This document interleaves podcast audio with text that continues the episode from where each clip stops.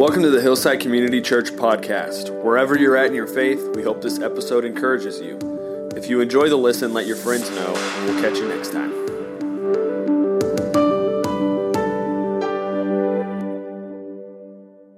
Well, at the very center of the Christian faith, the gospel, is the death and the resurrection of Jesus Christ. Now, these are radical and incredible claims whether you lived in the first century or, or today. So if you doubt the resurrection, you're in good company in any era. In fact, doubt was the path that all of the disciples had to take in order to find the truth. They struggled to come to Easter faith and understanding. They moved from doubt to belief. I read a, a fairly new book came out uh, about the resurrection. It's called Raised. And the author says this about doubt. He says, Doubt well. And you can walk away from skepticism, cynicism, or blind faith into intellectual security and perceptive belief and deeper commitment. And so today we're going to look at Thomas. No doubt the most famous doubter, and see if he can help us doubt well, which I think at least means don't straight up be dismissive. Now, some doubts can be quite debilitating. They stop you in your spiritual tracks, and it's very possible that you, you haven't made any spiritual progress since last year at this time. Uh, you're not any further along in your journey. You have enough, you have enough to attend a holiday service, but not enough to alter your life. And I think Thomas can help us. Thomas will help us do three things today.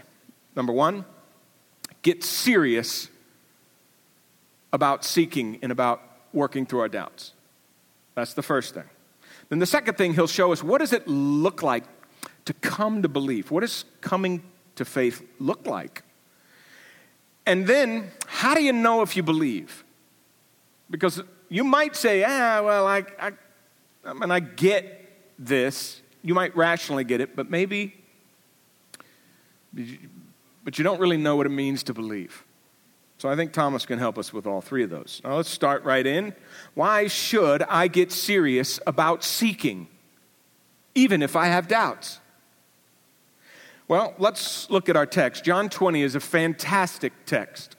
Jesus appears to a number of the disciples. There's a number of experience. Thomas is last, and for good reason. Here's what happens He appears to the group of the disciples first, okay, before Thomas. On the evening of that day, the first day of the week, the disciples had gathered together and locked the doors of the place because they were afraid of the Jewish leaders. So Jesus came and stood among them and said, Peace be with you. And when he had said this, he showed them his hands and his side, and then the disciples rejoiced that they had saw the Lord. Now, just stop there. We'll look at we'll, we'll understand that in a minute, but notice what he says. Here's the key to where we're headed now. Now, Thomas, called Didymus, was one of the twelve. He was not there when Jesus came. So all of a sudden, you've got sort of an issue in the text, and there's a guy, and he's that guy. I mean, like, you're the guy that wasn't there when Jesus showed up. Now, he's that guy throughout this whole text. Nobody wants to be that guy. Okay? But he is that guy, and there's no explanation for why he didn't show up, but it turns out to be the best news ever that he wasn't there. Because Jesus is going to do a repeat performance, it's going to be an exact replica of what he did with the disciples. It's as if Jesus is kind of saying, The disciples didn't get it. Let me do this again. So Thomas uh, is actually what one writer called him a dramatic gift to all modern seekers and skeptics because he forms a narrative bridge so Jesus appears to the disciples, but they don't get it the way Thomas is about to get it.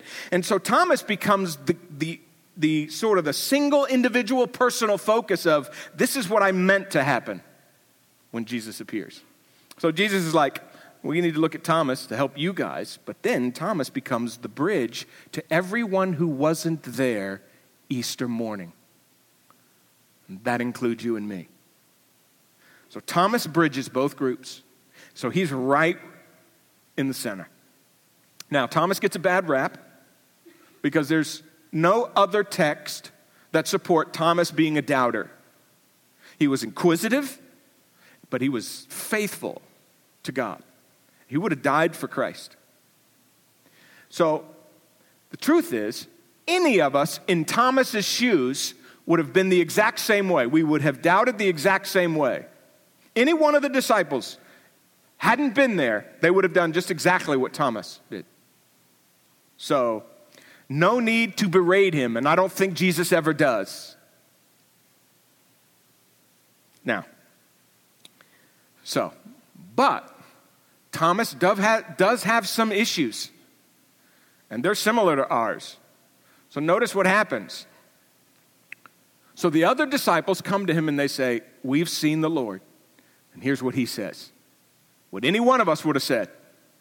Unless I see the wounds from the nails in his hands, put my finger into the wounds from the nails, and put my hand into his side where the spear went in, I'll never believe it. Now, he uses a double negative, which in English we know creates a positive. But in Greek, it doesn't. It essentially says this You'll never convince me. That's where Thomas is at. So, Thomas is not just skeptical, he's a little snarky. He's a little defiant and a little demanding, unless I get. So he's not so much, I think we start, snotty Thomas is better than doubting Thomas. He's a little snotty. Okay? Now, here's the beautiful thing. I just love, I love this verse. Eight days later, I mean, we're talking about, now for uh, eight days really means seven days because it would have been the next Sunday. So he rose on Sunday. This would have been seven days. In the Jewish calendar, they would have counted Sunday, so that's why it's eight. But that's really seven. Seven days later, we're talking about the next Sunday. A whole week goes by. And they're again, look, again together in the house this time, here's the unique thing Thomas is with them, but everything else is the same. They're in the house, doors are locked because they're afraid, and Jesus comes and says the exact same thing about repeat performance. Jesus is like, We need to do this again. Let's try this again. And with Thomas in the room, something unique happened. So you first sort of wonder why wasn't Thomas there last week? There's no explanation for it. But then you could also kind of ask, why is he there this week? Anybody as snotty and defiant and skeptical and cynical as he was, you would say, why would you even show up with that attitude, right? Wouldn't you at least go, man, I can't believe Thomas showed up a week later. Whole week goes by. But it's seven days, and it's seven days later. See, Thomas represents the guy who's distant from Easter. He wasn't there. He represents each one of us. And it's a week later, and I, I just thought to myself, do you know one of the least attended days of the year at church is the week after Easter? And I'm like, good for you, Thomas. You showed up a week after Easter. I just think that's fantastic. Hey, listen, he showed up even with all his doubts and skepticism, he showed up. I think most people are like, Look, I had to dress up. I had to I had extended time with extended family. I had to eat stuff I don't normally eat. Right? I need a year to recover. So I'll see you next Easter. I think that's what people do. And I get it. But here's the beautiful thing Thomas is at least in the room. With all his snarkiness, he's at least in the room. He brought his doubts to the room. And I love that. Despite his misunderstandings, looking out of the corner of his eye of his buddies. Who knows what kind of tension existed between Thomas and his, and his buddies? You know, to have this kind of attitude toward what they told him, you know. And I'd say, why was Thomas in the room a week after Easter? I'd like to suggest two things to you. I'd like to suggest, first of all, that life demands it. Life demands it. So Thomas is like us. He's skeptical and doubtful, but he's also restless. He's restless. Let me tell you what I mean by that. He lives with the uneasy sense that there's more to life. Have you lived long enough yet to know the wonders of the height of life, like the incredible moments of life, and the horrors of the low points? In each one of those points, it doesn't matter what you believe about reality, you just know there's got to be more. There's got to be more. And it makes you a little restless in those moments. Well, that's exactly how Thomas. In fact, one writer described it as there are moments in your life, whether highs or lows, that sort of tear a hole in your in life. They tear a hole in it so that you have to look outside of it to see if you can find meaning for whatever's going on inside it. These are the kind of moments that do it. And you can try your best to live as though life is meaningless and doesn't matter. I was reading an author who described a man who said this No matter how hard I tried to live as though life was absurd and meaningless, what I kept coming up against again and again was meaning. I simply couldn't live as though life had no meaning. If you're at a funeral or if you experience great joy, you know what drove C.S. Lewis through his doubts to come to faith? You know what drove him to investigate and come to faith? It was joy. You ever read his book, Surprised by Joy? That's what it means. Joy overtook him in such a way that he goes, There's got to be an explanation for this joy that I experience on the inside. And that's what drove him through his doubts. G.K. Chesterton is another character that I love great. Very smart. In fact, C.S. Lewis read Chesterton. Chesterton was a guy who woke up one morning so grateful for life that he didn't know who to thank. And it made him pursue the faith. And then my favorite poet, W.H. Auden.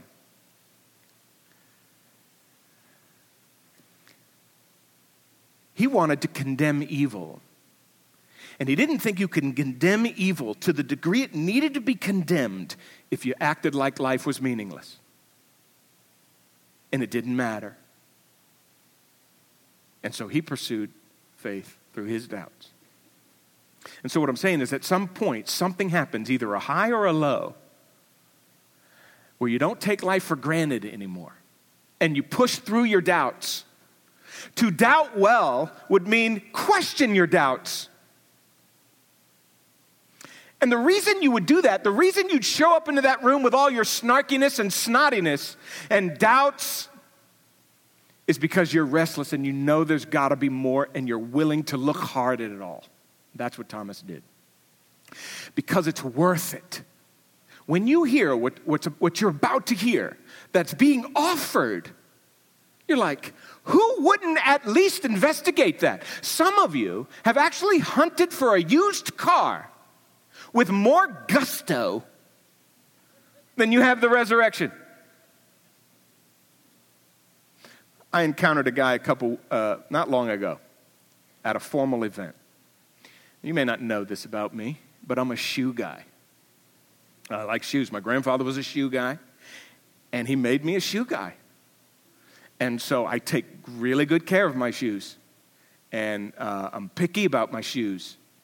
Well, anyway, I come across this guy who's got on a pair of shoes that I've been eyeing for a long time. Haven't bought them, they're a little pricey, but I like them. And I see him wearing them. And I go up to him and I say, Hey, the shoes, the shoes. And this guy says, Oh, yeah, the shoes. Oh, they're the shoes. And I go, Tell me about those. Where'd you get them? How much were they? Did you find? He, I found them on sale. This is where I got, blah, blah, blah. And then he said, You know what? When I start looking for a pair of shoes, it takes me a year and a half to two years to actually buy them. This is what he said to me. And I go, You are the man I have been looking for all my life.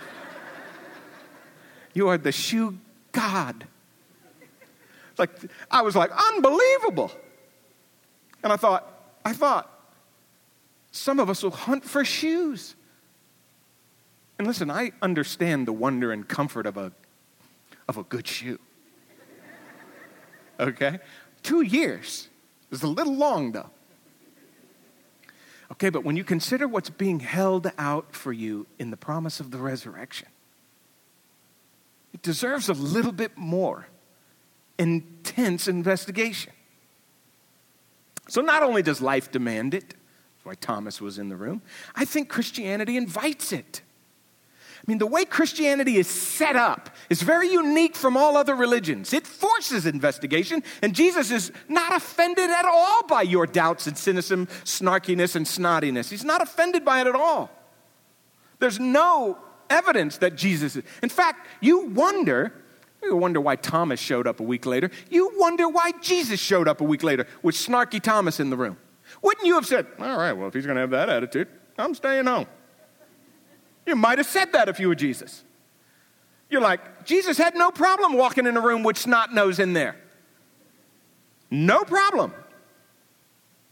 Jesus welcomed it. And Christianity invites it because, different than other religions, it's based on an event. It's based on something that actually happened in history. And if it didn't happen in history, then Christianity, all of it, is meaningless.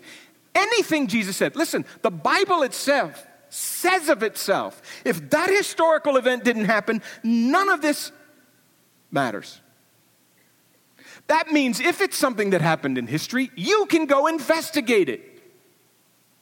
You can go look at it. It invites your doubts, it invites your investigation, it invites your skepticism. George Ladd, who's a great scholar, pointed this out about the uniqueness of the scandal of Christianity because it, it, it's revealed through an event. If what happened in that room didn't happen, the Bible, the wonder of who Jesus is, none of it matters. And he says, modern man has a means of actually verifying Christianity's truth by historical evidence. You start with your brain. Christianity invites you to think, it forces you to think. And when you do, I'll give you a little bit of a taste of what you're going to have to deal with if you step into the room with your doubts. You're going to look at this close and you're going to say, wow, there were multiple eyewitnesses. There wasn't just some nut in the room who created a story. You're going to see why the Gospels cannot possibly be considered legend. They were done too early. They were written too early after the event to be considered legend. There were too many eyewitnesses for it to be considered a legend. There were too many embarrassing facts, things you would have never said if you were trying to create a religion that could somehow last 2,000 years and reach us. There's no way you could have done it with the embarrassing facts that they bring up and deal with. One of them is this the Jews are the last people on the planet who would have considered any human being God. They're the last people on the planet, even to this day, they are the last people on the planet to see Jesus as God. This was not something you could pull the wool over anybody's eyes. The Greeks didn't want a resurrection because they hated the physical body. They did, the last thing they wanted to hear was that somebody's going to get a physical body again. They couldn't wait to get out of their physical bodies. So, what I'm saying is, the resurrection didn't pop into anybody's mind. There were always would be messiahs who were crucified. Nobody said, hey, let's make up a story and say they resurrected. That couldn't have happened unless it did for the Jews and Greeks to buy it and then for the disciples to buy it. And for you to think that they're more gullible than you are, C.S. Lewis called chronological snobbery. You just think of what would it have taken if you lived in that day? What would it have taken for you to give up everything you held dearly, every conviction you had? You think of your political, social, cultural, and moral convictions that you hold dear and deep. What do you think it would take for you to give those up in a day.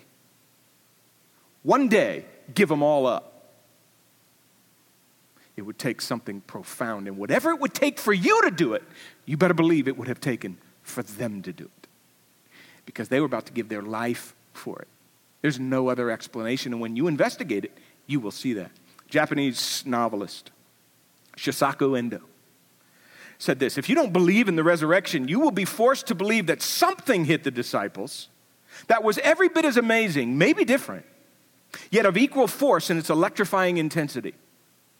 For if we try to explain the changed lives of the early Christian, you will you will find yourself making leaps of faith as great as if you had believed the resurrection to start with.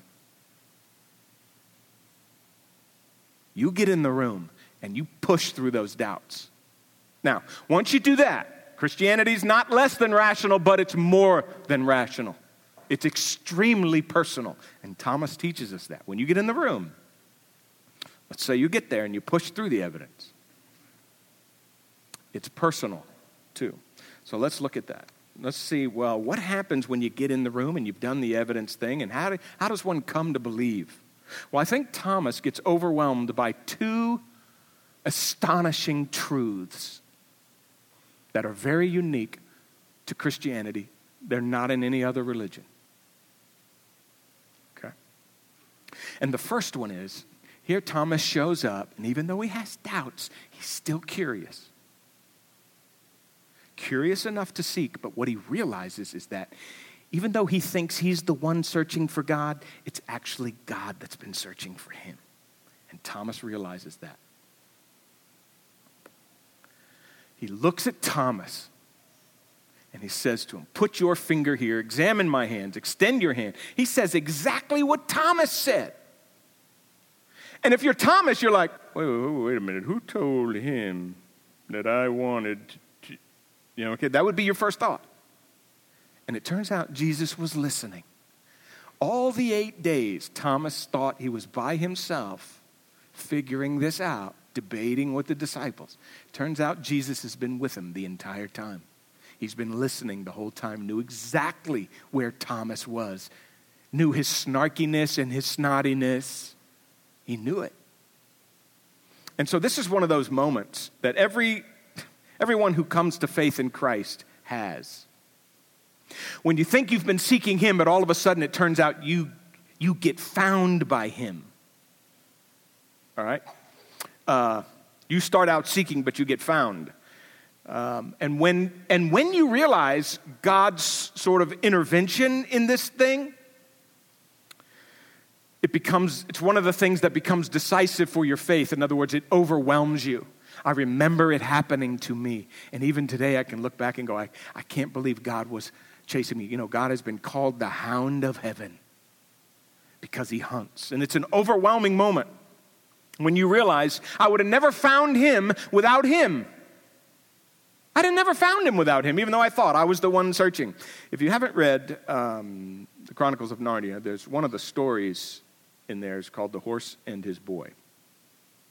And in this particular part of the story, this little boy, uh, great character, is named Shasta.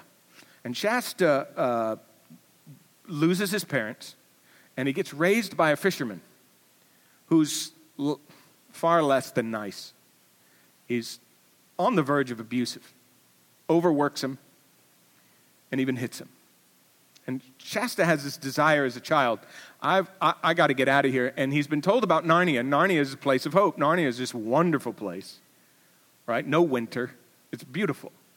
He would love to go there. And he knows that there's a king there. There's a gracious and powerful king there by the lion, Aslan. So he wants to go, and he has this horse whose name is Bree.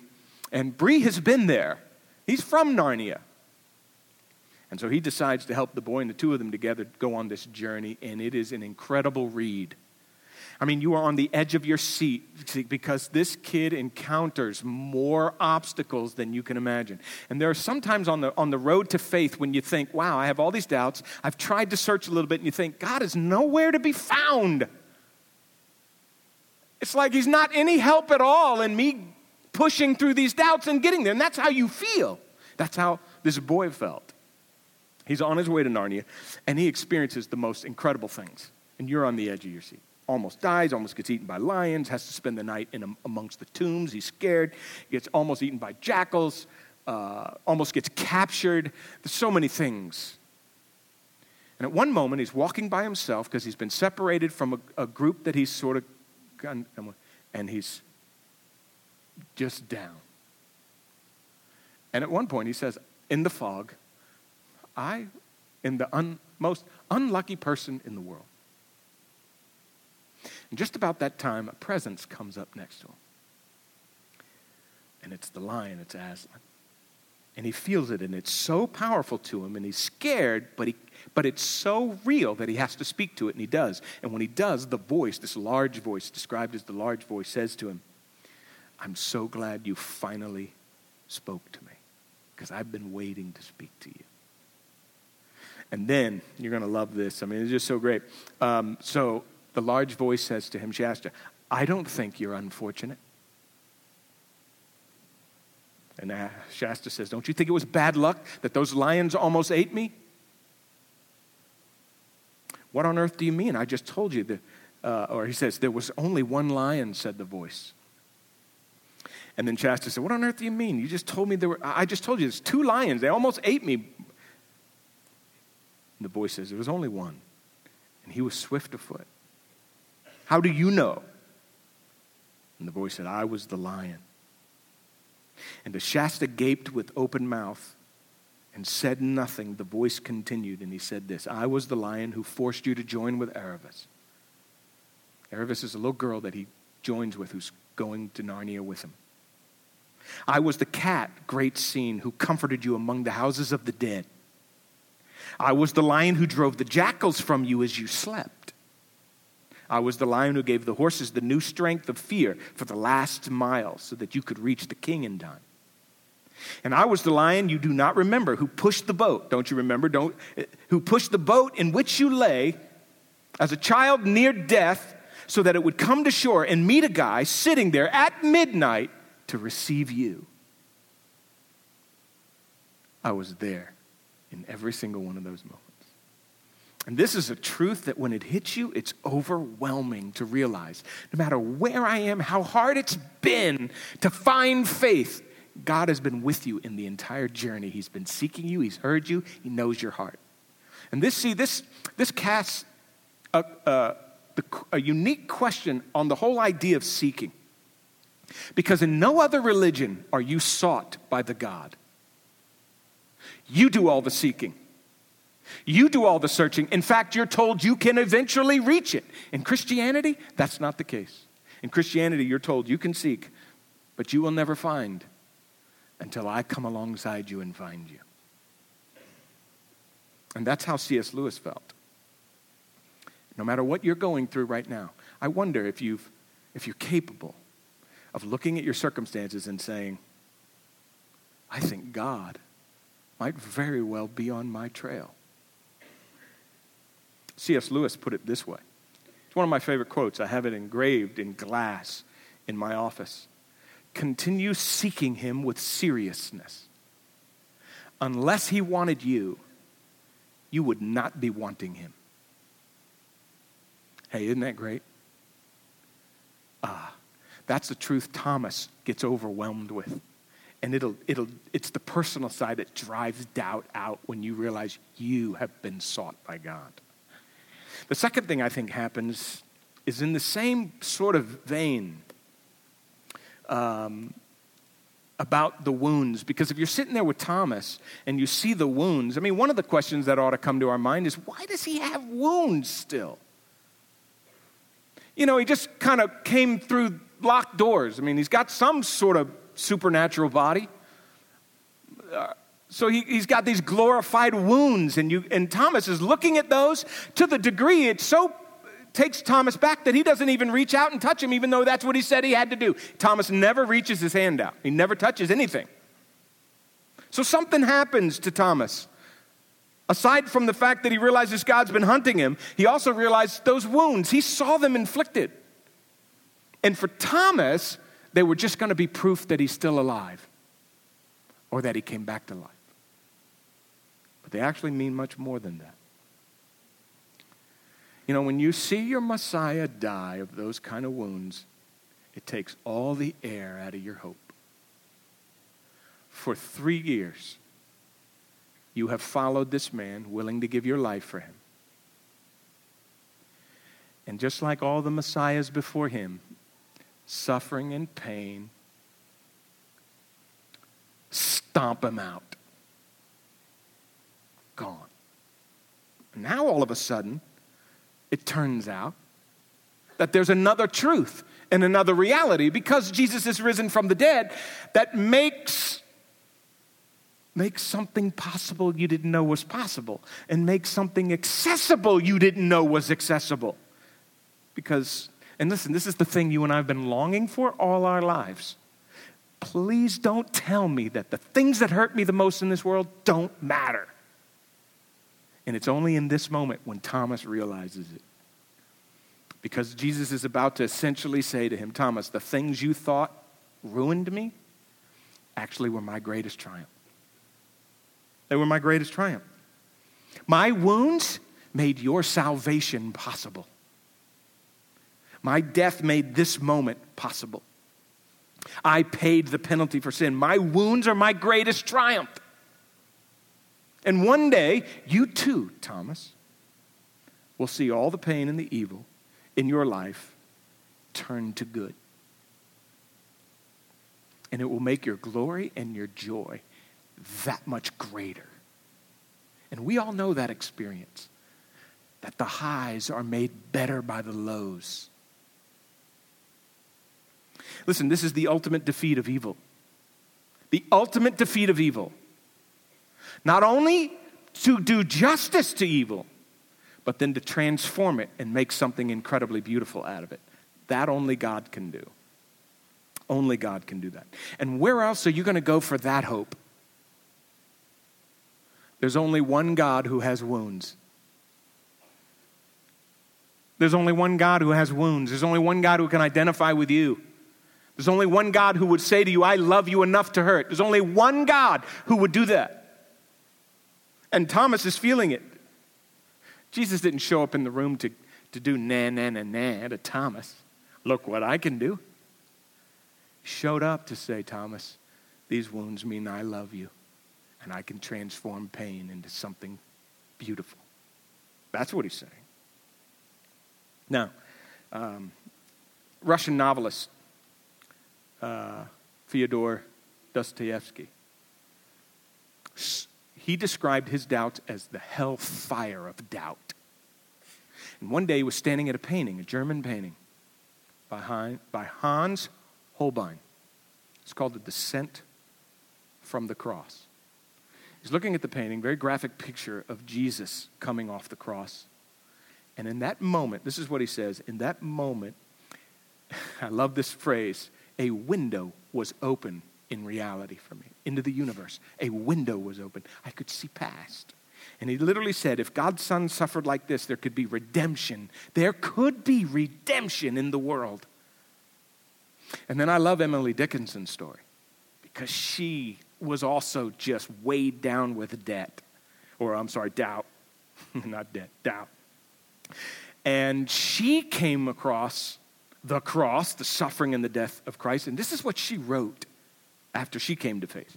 All the other distance he hath traversed first. No new mile remaineth. I absolutely love those lines. It literally means Christ didn't just come part of the way to reach us. If he has sought for us and loved us, he came all the way. There's no extra mile. He came all the way into our pain and our suffering. That's how far he went. There's no new mile. He can't go any farther to reach you than he has gone. And, and once Thomas saw that, he, it drove out the debt. And then you say, well, how do you know you believe? Once you see those things and they come upon you and you can't help yourself, how do you know you believe? How do you know you've crossed the line? Well, let me just show you this. A major shift happens in the text because Thomas came in the room with his challenge, but he gets one from Jesus, which is here. Do not continue in your unbelief, but believe. That's Jesus' challenge to Thomas. Thomas, you came in here with a challenge for me. I've got one for you. And here's what happens when you know you've come to, to faith you let go of your demands and you surrender to His. That's how you know. It's more than rational, it's personal. And here's what happens to Thomas he lets go of his condition and it turns to confession. And he says, Thomas replied, My Lord and my God. This is the, the highest theology in all the Gospels. The greatest skeptic provides us with the highest confession. No other individual person calls Jesus God until Thomas, after the death and resurrection. That's how I know. And in that moment when he confesses, here's what happens. Here's what happens. Because you might believe a lot of this, but it's never transformed your life. And that's because you haven't crossed that line of total surrender, where no longer am I the one with the demands, he's the one with the demands. And when you encounter this kind of God with this love and this power, you drop your demands, and all of a sudden you want what he wants. You do what he says, you seek his advice. It's not about you anymore. And when it's not about you anymore, you know you've come to faith. And I'll tell you, there's even better news. You don't have to have been there. That's why Thomas is the bridge character. You don't have to have been in the room. Thomas is the perfect person to tell us. You didn't have to be there Easter morning to see what Thomas sees. You didn't have to be there to make it possible. Look what he says. Jesus says to him, Have you believed because you've seen me? Now, that question is suggestive, and it's suggestive of this Thomas, you didn't need to see me for this to be true. I didn't need to show up in the room for you to know this. In fact, Thomas, blessed is every other person who wasn't there Easter morning, hasn't seen, and yet believes. In fact, the tense of this verb is they will believe because I'll track them down. That's the idea. You didn't have to be there. That's the best news for you and I who weren't there. In fact, here's how the chapter closes. Now, Jesus performed many other miracles and signs in the presence of the disciples that are not recorded in this book for you to, to think about. But then he says this, but these are recorded. So now we're talking about everyone post Easter. These are recorded that you may believe. There's enough said here that could bring you to faith. That Jesus really is God, just like Thomas said he was. And that believing, you might have everything I've offered to Thomas meaning, hope, life after, everything. It's available to you. That's what he's offering. Well, just to give you a little modern picture, I want, to, I want you to watch a video. This is of a guy who we recently lost in this church. We did his funeral about a little over a week ago. Man we loved greatly. I want you to listen to his story because he shot a little video before he passed. Here's what he said The best way I can start is by starting before I accepted Christ. Uh, in summary, I was completely and totally self centered. Uh, was pretty solid drunk. I was drunk most evenings by the time uh, sun went down and managed to sober up in time to go to work the next day for too long. Uh, and living my life in a way that was entirely self centered and uh, just didn't really leave much room for other people. Uh, and that's not a good story for a man with uh, a wife and four children. but that is my story. So, uh, and that uh, eventually resulted in Maxie and I separating uh, for about a year and a half or two years, longest two years of my life, and hers, I guess. Uh, and that changed when our daughter talked us into attending a church with her, uh, and we became members, and then we were eventually baptized in about uh, 2002. We came to the same decision at the same time that our lives were pointless and meaningless without Christ in them. So we found Hillside Church in 2010. It became our new home, literally the first morning we visited. So that gets us up through 2010 and 11, maybe 12. Uh, and then life changed in September of 2013. I uh, started bleeding from through my bladder went to the emergency room, and within several several hours, I knew I had advanced kidney cancer it's, it's a life changing event. You know, suddenly life went from being uh, open ended to it became very temporal. And uh, that's not all bad to put to be in a position where you're uh, not in immediate danger, but you have a very clear picture of what reality is in terms of uh, you're going to die, and it's going to be relatively soon. It's not going to be someday, uh, and that's okay. Uh, we had several experiences where it was made clear to us that we had been um, blessed in the midst of what seemed like the biggest trial that you could face. Uh, we had the opportunity, well, the night that the doctor, the emergency room doctor came in and told me that I had kidney cancer, there was a nurse typing in notes into the computer while all this was going on. And when the doctor left, she was still typing. And then she stopped and turned around and looked at Maxie and I and said, Do you understand what he said?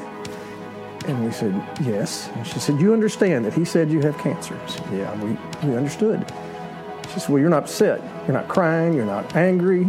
What is the deal? And I said, Well, uh, we both have a strong faith we know Christ is in charge of this. God's going to take care of it. And uh, we're not worried. Uh, she just turned around and went back to typing. Out of all of that, I guess the things that I'd want to make sure people learned from me, from what I'm telling you today, is that uh, no matter what you've done or what you've said, or how horrible you think you are, you're redeemable. And Christ can and will do that if you permit it. He died for you. The grace is free. Uh, and if I if you remembered nothing from from what I'm saying today, that would be what I'd want you to remember. We uh, when you get here, it's very easy to look back and, and have regrets. Fortunately, I've put those away. Uh, if, if, you want to know the biggest blessing of, of accepting Christ, is you can, through faith in Him, you can put those away and let them quit. You can get them to stop affecting your life now. It, sometime in the relatively near future, particularly if, me, if you're me, it's relatively near. I'm gonna I'm gonna die, and the great news is I'm not worried about that. I know exactly where I'll be and with whom I'll be. You know, I know the promise is there that I'll be with Him. I'll be with Jesus Christ. So I have no fear.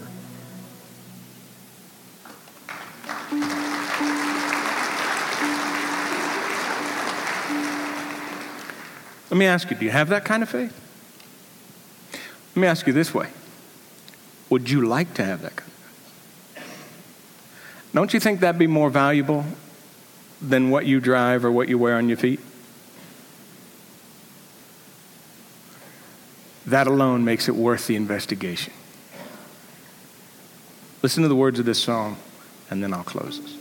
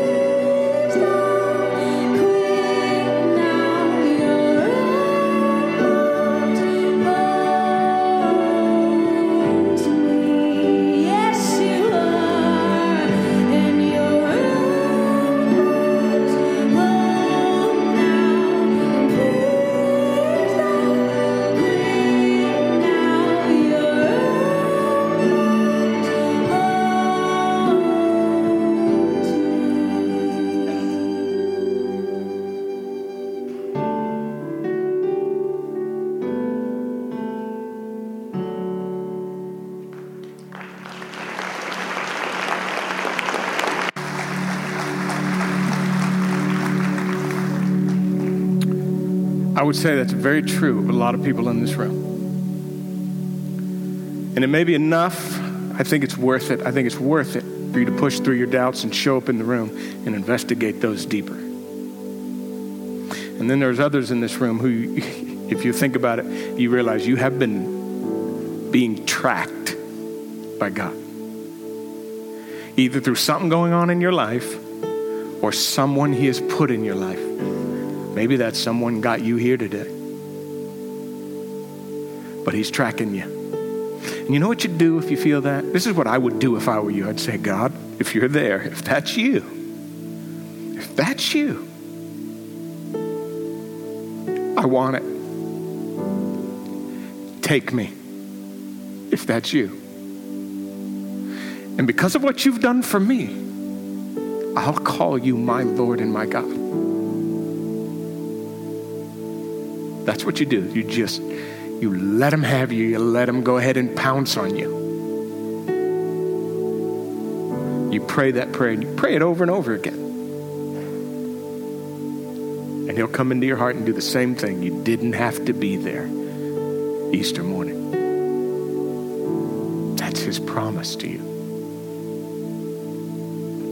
So let me pray for you. Father, anyone in this room feeling that right now, feeling maybe your, your breath on their back or your powerful uh,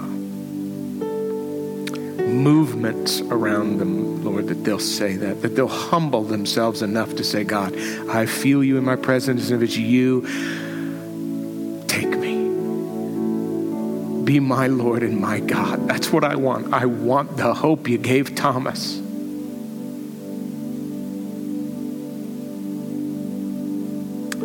Prayer, Lord, for anyone in this room. In Jesus' name, amen. Hey, thanks for watching today's message. We hope it encourages you wherever you're at in your faith. If you enjoyed it, let your friends know. We'll catch you next time.